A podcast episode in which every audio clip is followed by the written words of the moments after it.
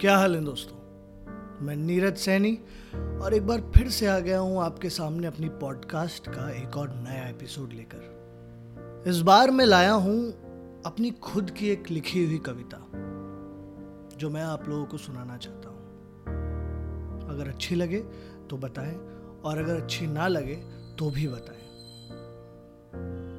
कविता का शीर्षक है, बस कुछ ही दिन की बात है।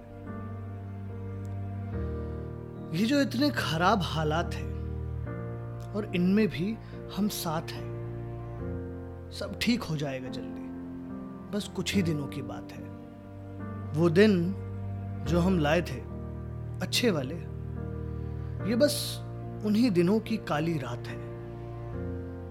सब ठीक हो जाएगा जल्दी। बस कुछ ही दिनों की बात है। यूँ भी क्या कभी सोचा था कि घर में बंद हो जाएँगे? सुबह शाम बस आँखें खोले, वैक्सीन की आस लगाएँगे।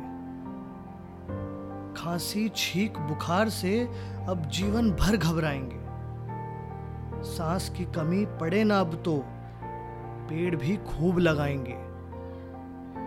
ये तो हुआ हमारा जीवन। अब जो होगा, सब साथ है। खैर मनाए वो प्यारे जिनकी बैठी सरकार है। हॉस्पिटलों में जगह नहीं, पर पार्लियामेंट ताज़ा तैयार है। ऑक्सीजन मांगो जीने को तो कहते उसका भंडार है।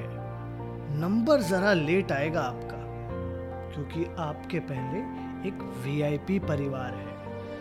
तब तक थोड़ा योग कीजिए, ईश्वर आपके साथ है।